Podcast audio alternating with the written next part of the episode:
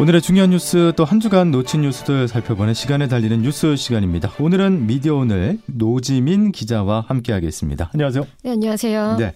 아, 오늘 저희가 그러니까 우리나라에 참 큰 이벤트가 있지만 네. 그래도 주요 소식 중에서 중요한 뉴스가 있기 때문에 오늘 첫 번째로 어, 어떤 소식을 함께 봐야 될까요?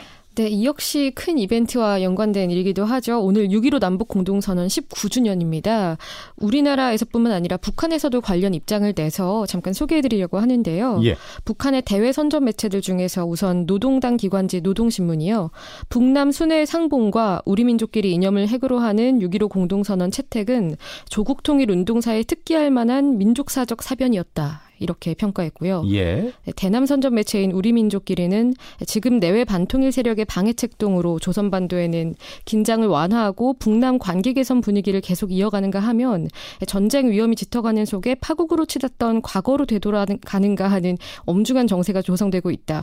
이게 우리나라 말투와는 조금 달라서 그렇죠. 네, 읽으면서 좀 힘들긴 한데요. 이게 다소 견제를 담은 그런 입장을 내놓기도 했습니다. 예. 우리 정치권에서도 반응은 있었던 거죠?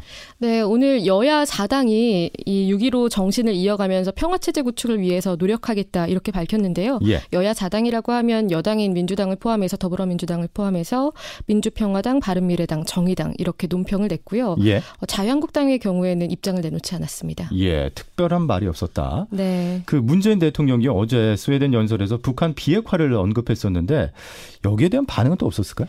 네, 문 대통령이 어제 밝힌 내용 잠시 설명드리면 북한은 완전한 핵폐기와 평화체제 구축 의지를 국제사회에 실질적으로 보여줘야 한다. 비핵화를 위한 노력을 촉구한 건데 이 발언에 대한 언급은 전혀 없었습니다. 예. 네, 일각에서는 문 대통령의 이런 이야기에 대해서 반응을 하진 않았지만 그래도 긍정적인 신호를 보내고 있다는 점에서 그래도 희망은 놓지 말자 이런 해석도 나오고 있고요. 예. 네.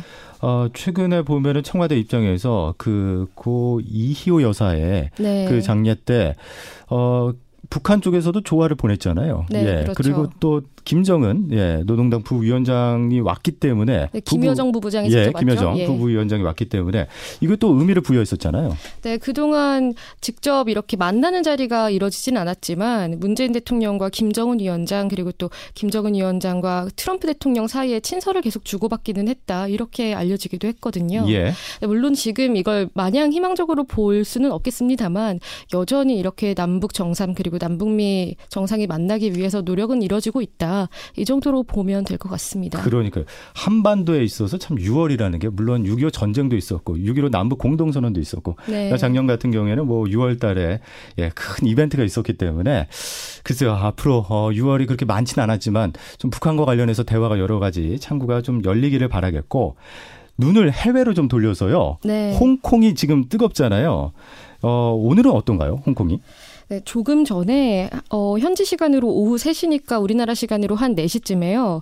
어, 이 범죄인 인도 법안 일명 송환법 추진을 보류한다고 홍콩 당국이 밝혔습니다. 예. 그동안에 이렇게 뜨거웠던 시위의 성과가 어느 정도 나온 셈인데요.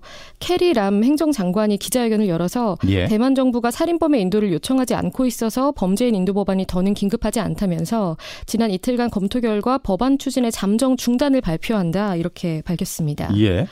어, 키리람 장관은 또 많은 사람이 슬픔과 실망을 느꼈을 듯 나 또한 슬픔과 후회를 느낀다면서 진심 어린 마음으로 겸허하게 비판을 듣고 수용하겠다고도 밝혔는데요. 어, 다만 이 법안을 완전히 철회하느냐 이런 질문에 대해서는 명확히 답을 하진 않았어요. 예. 법안 2차 심의는 보류될 거다.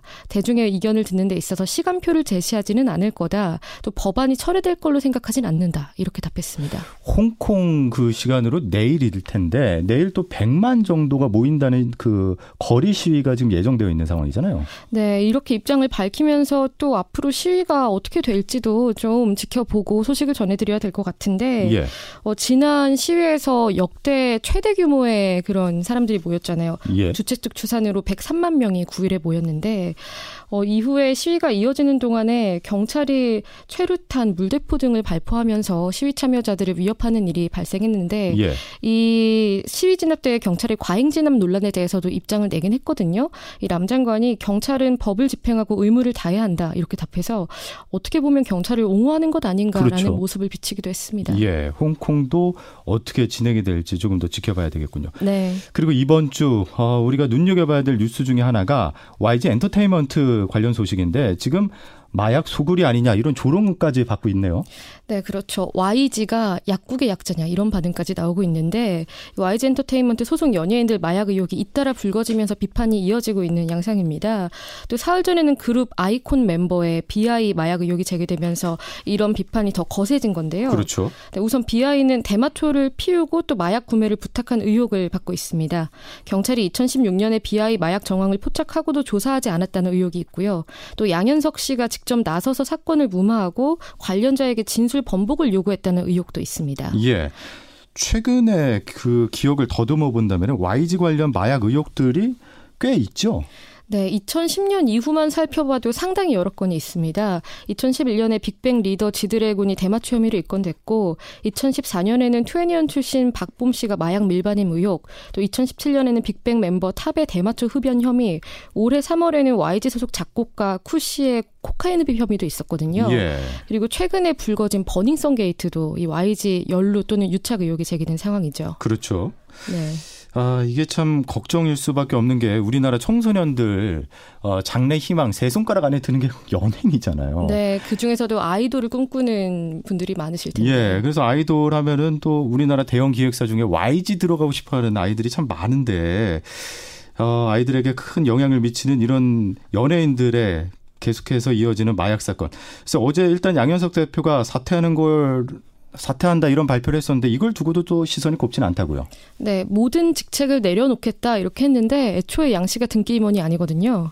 그, 그 대표 프로듀서라는 직함으로 YG를 이렇게 이끌고. 수장으로서 이끌어온 건데 예. 어, 지금까지 대표이사는 양 씨 동생인 양민석 씨가 맡아왔고요. 물론 양현석 씨에 이어서 양민석 씨도 사퇴하겠다고 밝히는 했습니다만 양현석 씨가 여전히 YG 최대 주주입니다. 예. 지분 16.12%를 가지고 있고 또 양 씨 형제 지분을 합치면 20%에 달하기 때문에 충분히 영향력은 미칠 수 있는 수준이다 이렇게 보이고 있고요. 예. 또 양현석 씨가 어제 입장문에 서 입에 담기도 치욕적인 말들이 무분별하게 사실처럼 얘기되는 상황이라면서 참아왔는데 더 이상은 힘들 것 같다 이런 입장을 밝혔는데 예. 이걸 두고도 정말 명예를 회복하고 싶으면 명명백백하게 관련 의혹을 밝혀라 더 적극적으로 조사에 임해라 이런 시선이 나오고 있습니다. 예. 이게 다시 한 번 더 말씀드린다면은 이번 사건에서 본질이 그 연예인의 마약일 수도 있지만 사실은 네. 이 양현석 씨와 경찰이 유착 의혹인 거잖아요.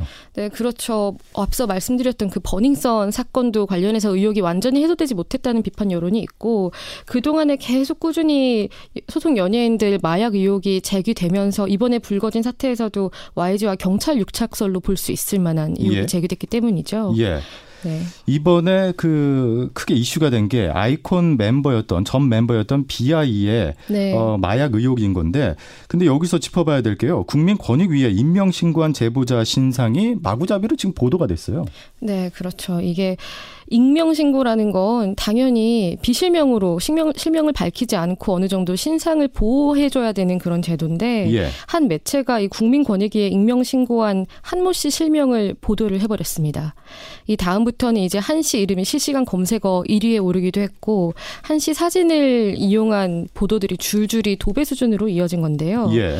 또 한 방송사의 경우에는 한씨집 앞에 찾아가서 초인종을 누르는 장면까지 보도했어요.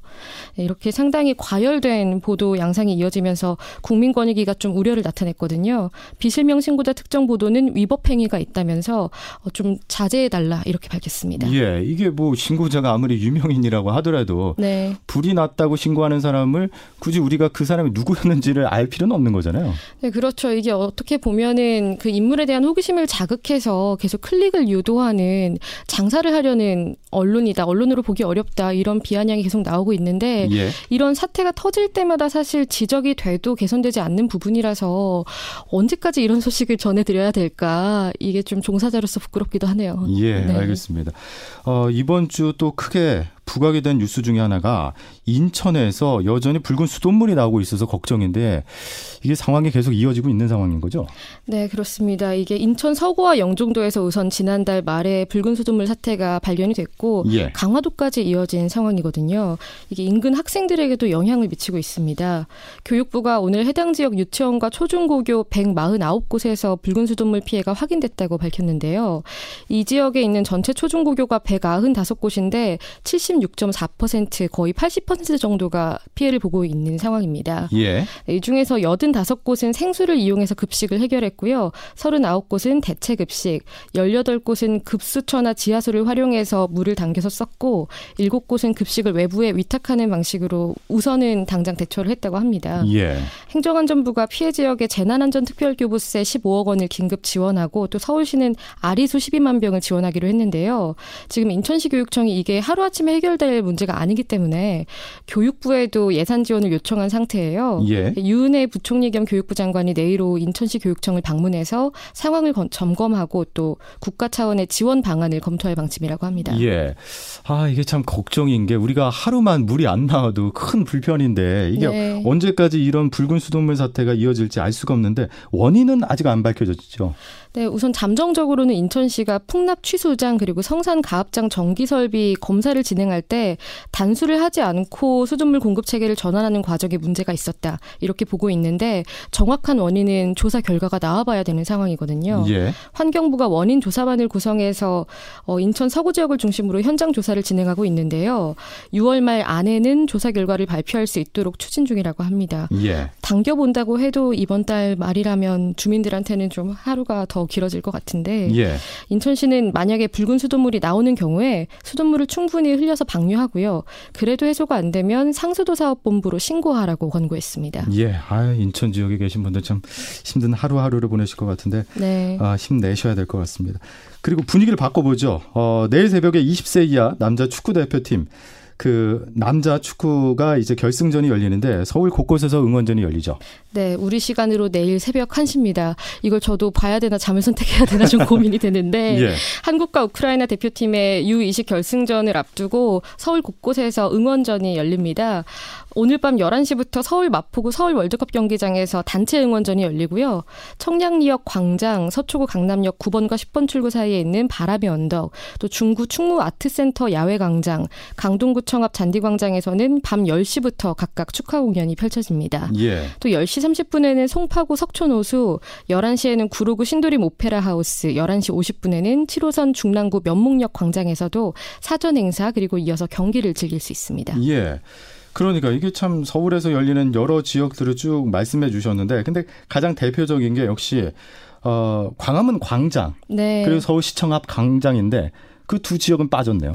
네, 그렇죠. 이게 2002년에 저도 대한민국을 이곳에서 외쳤는데 지난달 설치된 대한애국당 천막 때문에 결국에는 무산됐습니다.